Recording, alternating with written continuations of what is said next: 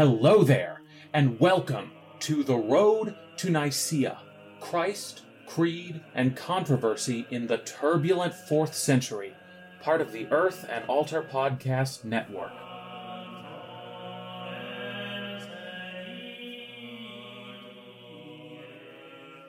Episode 19 The Nefarious Nerd. Who is Julian the Apostate? As I hinted last time, religious policy in the Empire is about to make a dramatic U turn. But to understand why this is, we need to back up a little bit. You remember that Constantius had purged all of his male relatives when he and his late brothers ascended to the throne. There were only two exceptions to the purge Gallus and Julian, who were both just boys and were too young to be threats to Constantine's three sons.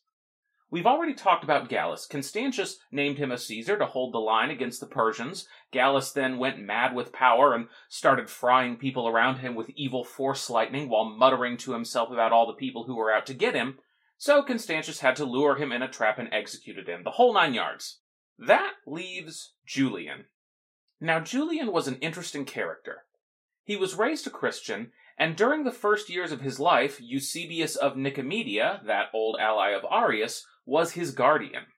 Now, Constantius kept a pretty close eye on Julian as he grew up, but Julian wasn't always on a tight leash. In fact, he was allowed to pursue a classical Greek education with pagan tutors, and that tutelage shaped Julian into the man he would become. The realm of ideas was the one place where Julian could explore without fear of retribution from his cousin if he decided that Julian was too out of line. And as Julian explored the best ideas of the past and present, he became many things. A sincere believer in ancient Roman values, an arrogant loner, a reluctant soldier, but above all, Julian became a massive, massive nerd. Nowhere was Julian's nerddom more evident than in how taken he became with an ancient philosophy that we now refer to as Neoplatonism. Now, I'm not going to tell you too much about Neoplatonism because it's big and complex and fascinating and worthy of a podcast in its own right, so if I start, I'm never going to stop. But there are a couple of things you need to know about it in order to make sense of Julian and what he's going to do with the empire. The first is that Neoplatonism was an eclectic combination of Plato's philosophy and insights glommed together with a whole bunch of other philosophical schools. That's why we call it Neoplatonism, that Platonism that came after Plato's doctrines came into contact with the other schools. The second thing you need to know about it is this like Plato before them, the Neoplatonists believed that the true world, the realm of reality, was the realm of spiritual truths and ideals. The goal of life is for the human being to unite the spiritual and intellectual part of oneself to that spiritual realm. But there was a division between the Neoplatonists about how best to do this. Many of the Neoplatonic philosophers thought that you united yourself to this true realm of ideas by, well, being a philosopher. Shocker, the philosophers think their way is the best way. But seriously, they thought that you just thought deeply about things, you came to see these truths, and in that process, your mind became united to the truths you could suddenly perceive. But there was another group of philosophers that thought this wasn't quite right. They thought you united yourself to the realm of reality by participating in a bunch of secret, mystical religious rituals. For these guys, the traditions of Greek paganism weren't just the superstitions of the masses. If you really understood what the rituals were about, if you had a proper allegorical understanding of Homer's works and of Greek liturgical traditions, well, then all of that wasn't just silly nonsense. It was a portal to the realm of the divine. Julian started off studying with the first kind of Neoplatonist, the hyper-rationalist kind, but eventually he fell in with the second, more mystical school. And in fact, through most of his life, he would spend it getting initiated into about every single mystery cult they had available. Now, as you might imagine, if you come to think that pagan Greek religious rituals are the key to ultimate reality, you probably aren't going to be all that thrilled about the Christianity that displaced those Greek religious rituals. And you'd be exactly right. Julian converted to paganism at age 20 and never looked back. That is why he would be known to history as Julian the Apostate. But that didn't stop him from rising in the imperial ranks, in large part because he was pretty good at keeping his beliefs hidden. Constantius named Julian to be a Caesar at age 24. Now, Julian didn't want to be a Caesar, to be clear. In fact, Julian stated throughout his life that he felt like being a Caesar was a death sentence. At one point, he says it's like being asked to manage a chariot team for a big, wealthy, famous charioteer when you don't like chariots yourself and have never gone to the races. While that might be false humility, I'm actually inclined to believe Julian on this score. Being a Caesar meant that Julian was going to get thrust into the limelight and going to have to make all sorts of important decisions that could get him executed for treason if his cousin Constantius didn't like what he did. It also meant becoming a military commander, and for a massive nerd like Julian, time spent on war was time spent not reading books. But he resigned himself to his fate and resolved that if he had to be a Caesar, he would put all his effort into it. And so he did. And it turned out he was really pretty good at this whole military leadership thing. He didn't go mad with power like his brother Gallus did. He made some pretty successful campaigns against the Frankish tribes in Gaul and was a capable administrator of the empire's logistical and economic difficulties. Interestingly enough, during this time, he also took up a vegetarian diet, a very unusual thing for an emperor to do, but one that would probably keep him healthy enough to live for a long time. It seemed like he was all set up for a slow, capable rise leading to an eventual stint as an Augustus. But fate would speed up that clock. In February of 360, Shapur II got up to his old tricks and invaded the eastern half of the empire yet again. He took an important Roman city, and Constantius knew it was time to respond. He drummed up troops across the empire and ordered them to march to the east to help him take back this territory. Now, some of the Roman legions didn't like this at, all, especially those in modern day France, which is where Julian was stationed. After all, these guys had nice wines, good chocolates, amazing cheese, great weather. And they really didn't want to give all that up to go march into a sandy desert and risk death by exhaustion and thirst or getting their head lopped off. So, as these legionnaires fumed about their orders, rumors started flying that Constantius was a no good, fun hating tyrant. Nothing like their Caesar, Julian. Julian was all right. Julian wasn't going to make them go fight the Persians. Julian had helped them beat their enemies right there at home. Why should they have to go off and fight a war when they'd already won peace? In fact, Julian had personally sworn to them that they would never have to serve beyond the Swiss Alps. And hey, hadn't Julian almost gotten killed by Constantius when he was young? Well, they'd better do something before bad things started happening to him.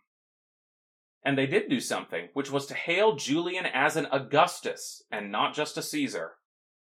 We're not clear if Julian orchestrated this coup. There is some evidence to suggest that he did, but it's not conclusive. It seems likely to me Julian at least had some say in this, but it may have been a matter of capitalizing on existing revolutionary energy rather than creating it whole cloth. But in either case, once they had hailed him as Augustus, there was no turning back. Julian took a whole bunch of troops, and after some preparation, marched into Constantius's territory. He had seen what Constantius had done to usurpers before, like Magnentius or Gallus. He was not going to wait for the rebel crusher to make the first move. But that strike would never come, because during his campaign against the Persians, Constantius fell gravely ill. As he came to the end, Constantius then made a choice that would change the fate of the empire forever he named Julian as his sole heir and the Augustus of the whole empire. This may seem an odd move for the empire protecting, rebel crushing Constantius. After all, he was a big fan of order and unity in the church and the empire, and he punished people who violated those rules harshly. Now, Julian declaring himself an Augustus was definitely a big break of the rules. But Constantius's biggest concern was for unity above all else. The way he saw it, the empire had no clear successor if he died. His only child was his daughter, Constantina, who couldn't inherit the throne. He had no male relatives left besides Julian. That tends to be a side effect of purging your whole family. So if he didn't recognize Julian as his heir, a bloody power struggle was virtually certain to ensue. So he did the practical thing. He acknowledged Julian's claim and preempted the civil war. And just like that, the Roman Empire was suddenly ruled by an emperor who wasn't just a non Christian, but actively hostile to Christianity. The last time Julian ever set foot in a church was for Constantius's funeral. After that, he would declare his pagan sentiments publicly and leave the church behind forever. What would happen now that Julian the Apostate ruled the empire? Well, actually, not much, because Julian is going to get killed by the Persians in about two years. But they are an important two years, especially because of what didn't happen. You see, Julian didn't take a persecutory approach to the church. He had grown up on the stories of the Great Persecution, and so he believed that explicit persecution would only give the church more moral authority and garner more sympathy from the rest of the empire. Also, keep in mind that by the time Julian takes over, Christianity has been the state religion for between three to four decades, depending on what part of the empire we're talking about. Every capable administrator who remembered the old order in which paganism was favored and Christianity was a detriment to your political career, well, they were all either dead or well into their retirement.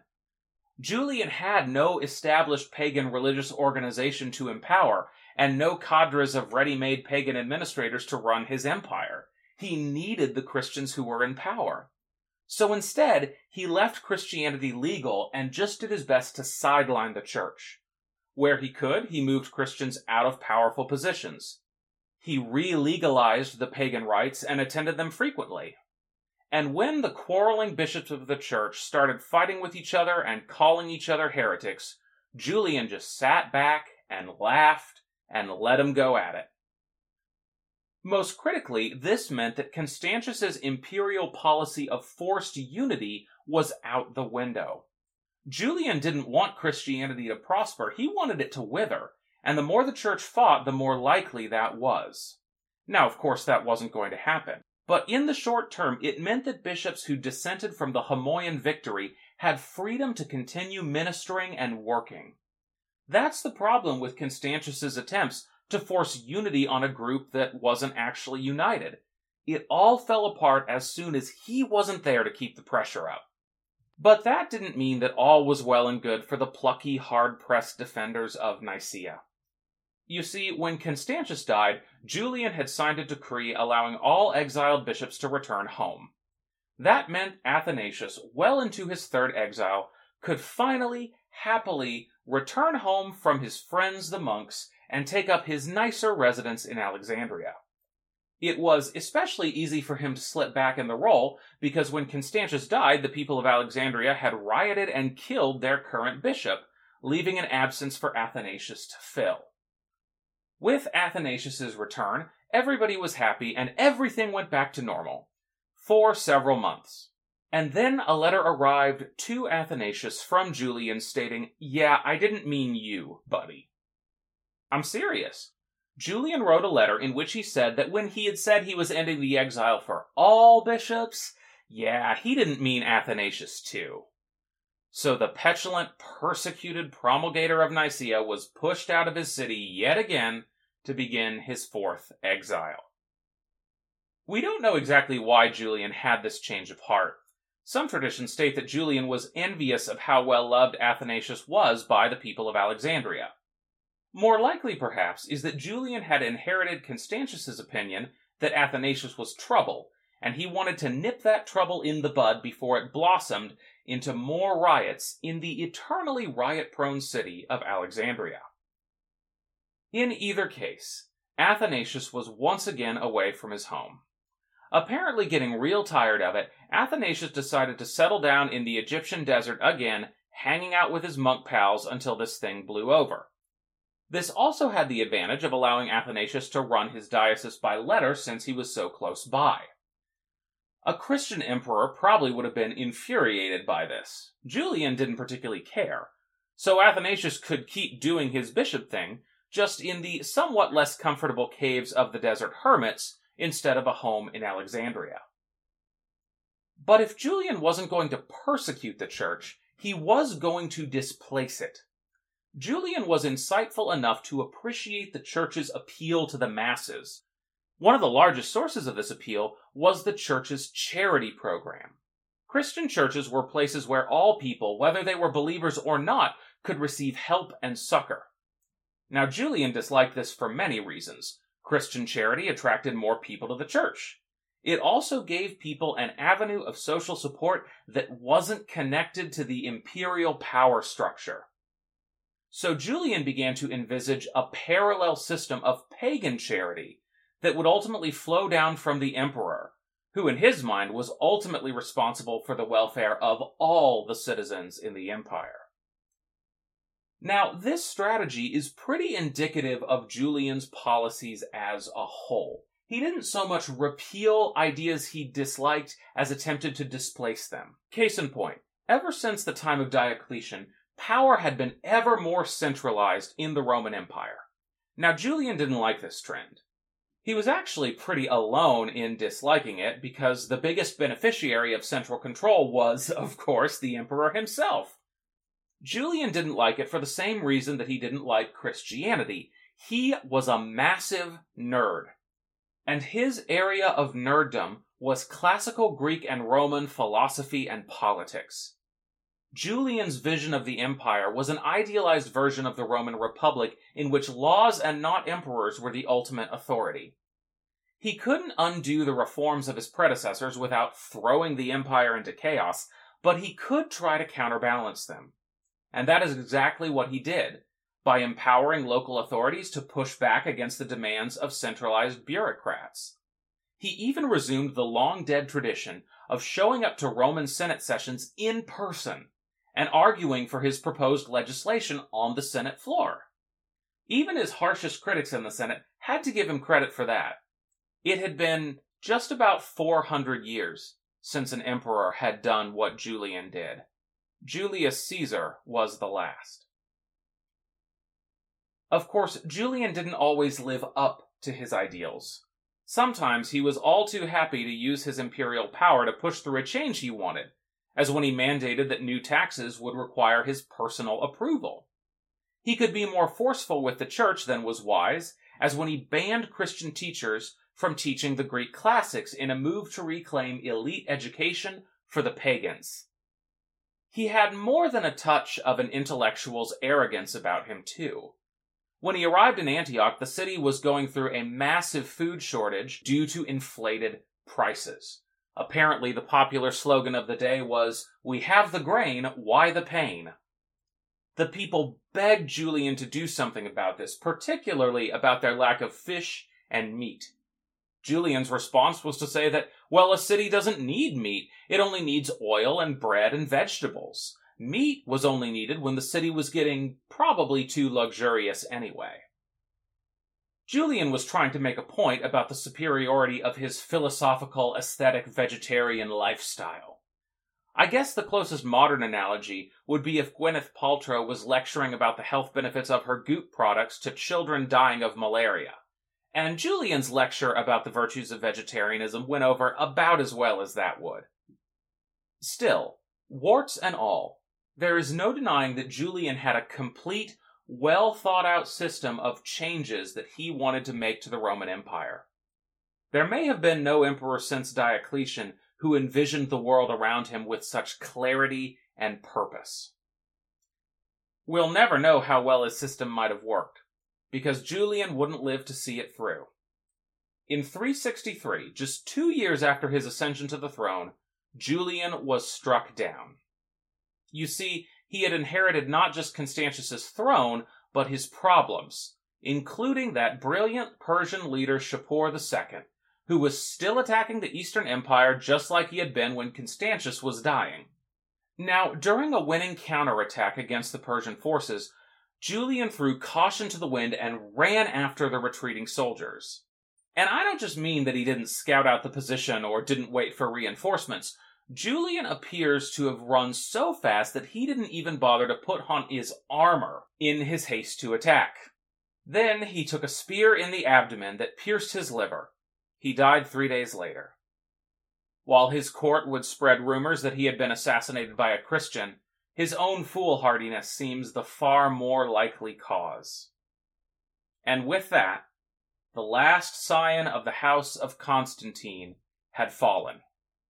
Julian's successor would be a man named Jovian, whose main claim to the throne was just being one of Julian's bodyguards.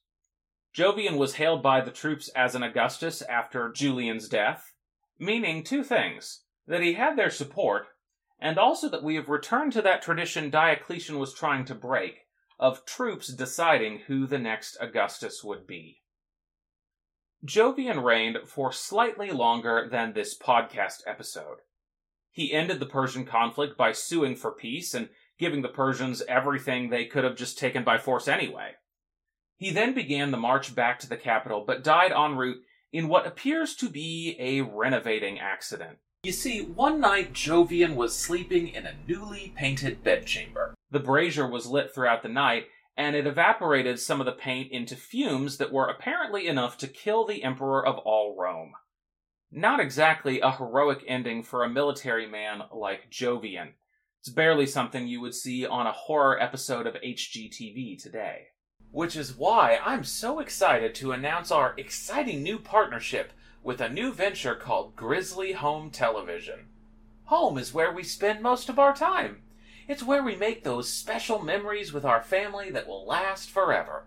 It's also where most of us want to die. So watch as our talented designers turn your house into that forever home with a wide array of death traps for you and the ones you love. Lead paint, frayed electrical outlets, gas leaks, GHTV. Home is where the heart is. Beating, optional. But before he died, Jovian revoked most of Julian's religious decrees. He didn't outlaw paganism or tear down the temples Julian had built. Religious tolerance would be the order of the day. But since Christians were still massively entrenched in society, removing the barriers to their access effectively gave them victory. Jovian also ended Athanasius's exile, and apparently met with Athanasius in person, who gave him a copy of the Nicene Creed and reminded him how important it was not to let the Arians get away with their heresy. And just like that, even more quickly than it had come, Julian's reign was over, his reforms undone, his wars lost, his legacy erased. It's a tragic end for a man whom I find it difficult not to feel sympathy for. Julian may be a villain in terms of most church histories, but he was also an orphan, a victim of imperial intrigues since his boyhood. He was an idealist who sincerely believed in the kind of empire he was trying to build. And as someone who runs a church history podcast for fun, Let's just say I have an extra bit of sympathy for massive nerds of all stripes. Now, Julian's intellectual legacy has fared better than his political one. He wrote a number of treatises and letters that we still have today. Most famously, or infamously, he wrote a refutation of Christianity titled Against the Galileans. Julian intended to call Christians Galileans, a nod to the skepticism that several biblical characters express toward Jesus' childhood home. Perhaps you remember the famous line, Can anything good come out of Nazareth? We aren't going to get into that particular work because it's a bit too far afield from our main story. As you can probably imagine, a guy who doesn't think the Trinity is real isn't going to have a whole lot of interesting things to say about the Father and the Son. However, Julian does have a lot of interesting things to say about his imperial colleagues. This is an invaluable resource for all of us who are interested in ancient history. Julian had first-hand knowledge of almost all the key players in our story, and once they were all dead, he was free to speak his mind without fear of reprisal. Now, his memories are very definitely revisionary, but that only makes them more interesting to us because they tell a story in a way that nobody else does. For example, you might think that since Constantine's sons had, you know, had almost all of Julian's family killed, he would be kind of bitter about that whole thing. But surprisingly, he treats them with a pretty even hand. Take Constantius, for example, the architect of the whole purge. Now, Julian has his eyes wide open about this whole thing. He was apparently told from early on that this was all just a big misunderstanding. Constantius had been deceived by his advisors. Constantius was afraid because his army was mutinying and he didn't know what they would do if they didn't have somebody to kill. Now, Julian doesn't buy those excuses, and neither should we. Constantius is almost certainly behind the purge. But Julian also doesn't see his cousin as a simple, bloodthirsty tyrant. After his ascension to the throne, Julian says simply of his cousin that he was what he was a thought terminating cliche worthy of the gossip at a Midwest potato salad exchange party. But then Julian goes on to actually let Constantius off the hook just a little bit. For he says that his advisors, quote, made him harsher than he was by nature, though on his own account he was by no means of a mild disposition, even though he seems so to many, end quote. Now, this is definitely a revisionist reading of Constantius. Most scholars today do think Constantius was pretty mild as far as emperors went. But again, Julian had more exposure to his brutality than most. And yet, for Julian, the real problem wasn't his cousin, it was the advisors he surrounded himself with. That's a remarkably insightful take from someone who had every reason to hate this guy. And, for what it's worth, it's a view that most scholars would share as well. One of the first things Julian did when he came to power was purge some of Constantius's most troublesome advisors. It's one of the things that actually made him popular with his subjects. But Julian is not quite as merciful in his assessment of Constantine. For context, know that when historians are asked to pick their top five Roman emperors, Constantine is often a leading contender, sometimes all the way up to number one, but almost always in those top five. The general consensus, both in his day and ours, is that Constantine was really good at his job. Now, that's true in every aspect of imperial affairs military, economic, logistical, administrative, religious, you name it, Constantine did important and good work there. But Julian begs to differ. He has less snark to share about Constantine's administrative reforms. Of course, his own policies form a kind of implicit rebuke of his uncle's relentless centralization. But when it comes to religion, Julian savages his uncle's legacy, and he starts from the beginning. You remember the famous story of Constantine's conversion, how he saw the cross appear in the sky telling him that in this sign he would conquer, and then he painted the Christian symbol of the labarum on his soldiers' shields and went from victory to victory. Now, we've already deconstructed that story as a nice bit of propaganda, covering up a much more gradual conversion. But Julian goes one step further. He thinks Constantine's conversion was actually motivated by guilt. Specifically, the guilt he felt over the murders of Crispus and Fausta. Apparently, Constantine was looking for redemption from his mistakes and found it in Christianity. As we might say in therapy today, that sounds a bit like Julian's own baggage. He is looking back at a dynastic purge one generation before his own and ascribing everything that went wrong afterwards to that. Constantine does not seem to have been nearly as bothered by the murders of Crispus and Fausta as Julian thought he should be. Perhaps a trauma response from the emperor, but a very understandable one. Now, Constantine was also not as bothered by earthly pleasures as Julian wanted him to be. Julian savages Constantine as a base, unintellectual sort of man whose chief concern in life was creature comforts. He actually wrote a satire about many of these emperors called The Caesars. There's a scene in this work in which Constantine is asked to choose a god. First, he runs to a god called Pleasure, who then promptly moves him along to a god called Dissolution.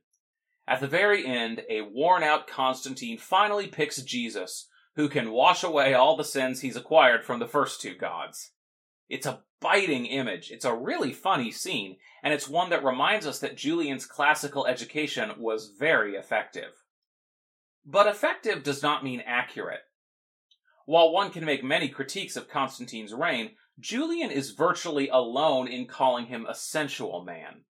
At the very least, an emperor who spends the first two decades of rule fighting military campaigns is not somebody who insists on sleeping in a warm, soft bed every night. The more likely cause of Julian's invective, I think, has to do with his own vision of what an emperor should be. You will recall that Julian was a big fan of Neoplatonism, and as part of that, he had this vision of himself as a philosopher emperor, guided by the wisdom of the pagan luminaries of ages past. Now, a big part of this pagan tradition was ascetic self denial. Good pagan philosophers were supposed to rise above earthly pleasures like rich food, and ostentatious wealth. In fact, most of those philosophers adopted some kind of dietary restriction. The ancient philosopher Pythagoras most famously refused to eat beans because he thought you could be reincarnated into them and it was mean to eat reincarnated souls. Julian didn't go quite that far, but his vegetarianism was his version of that sort of a dietary restriction, probably taken over from more Neoplatonic philosophers. Now, of course, Christians had their own forms of self denial and asceticism. I mean, just look at the monks, who were often eating little more than bread and water. But my guess is that Julian found their practices inferior to the ideals of the Neoplatonic philosophers he idolized. Constantine feasted from time to time because Christians did not, on the whole, see feasting as a barrier to union with God. Julian, on the other hand, thought that feasting was a barrier to the philosophical life and so he viewed Constantine in that life, as a sensualist who clung to the delusions of the Galileans because they offered him some justification for his hedonistic lifestyle.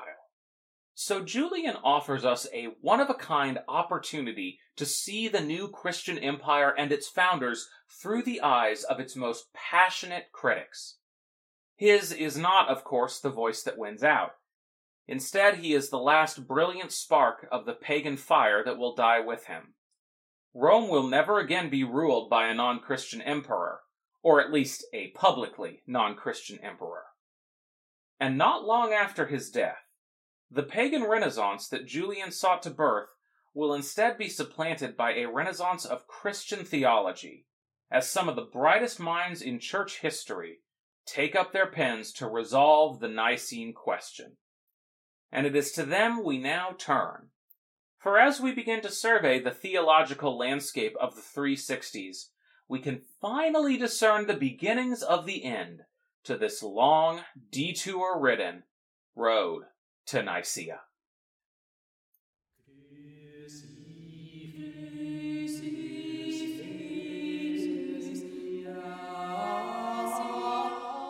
This is an Earth and Altar Podcast Network production.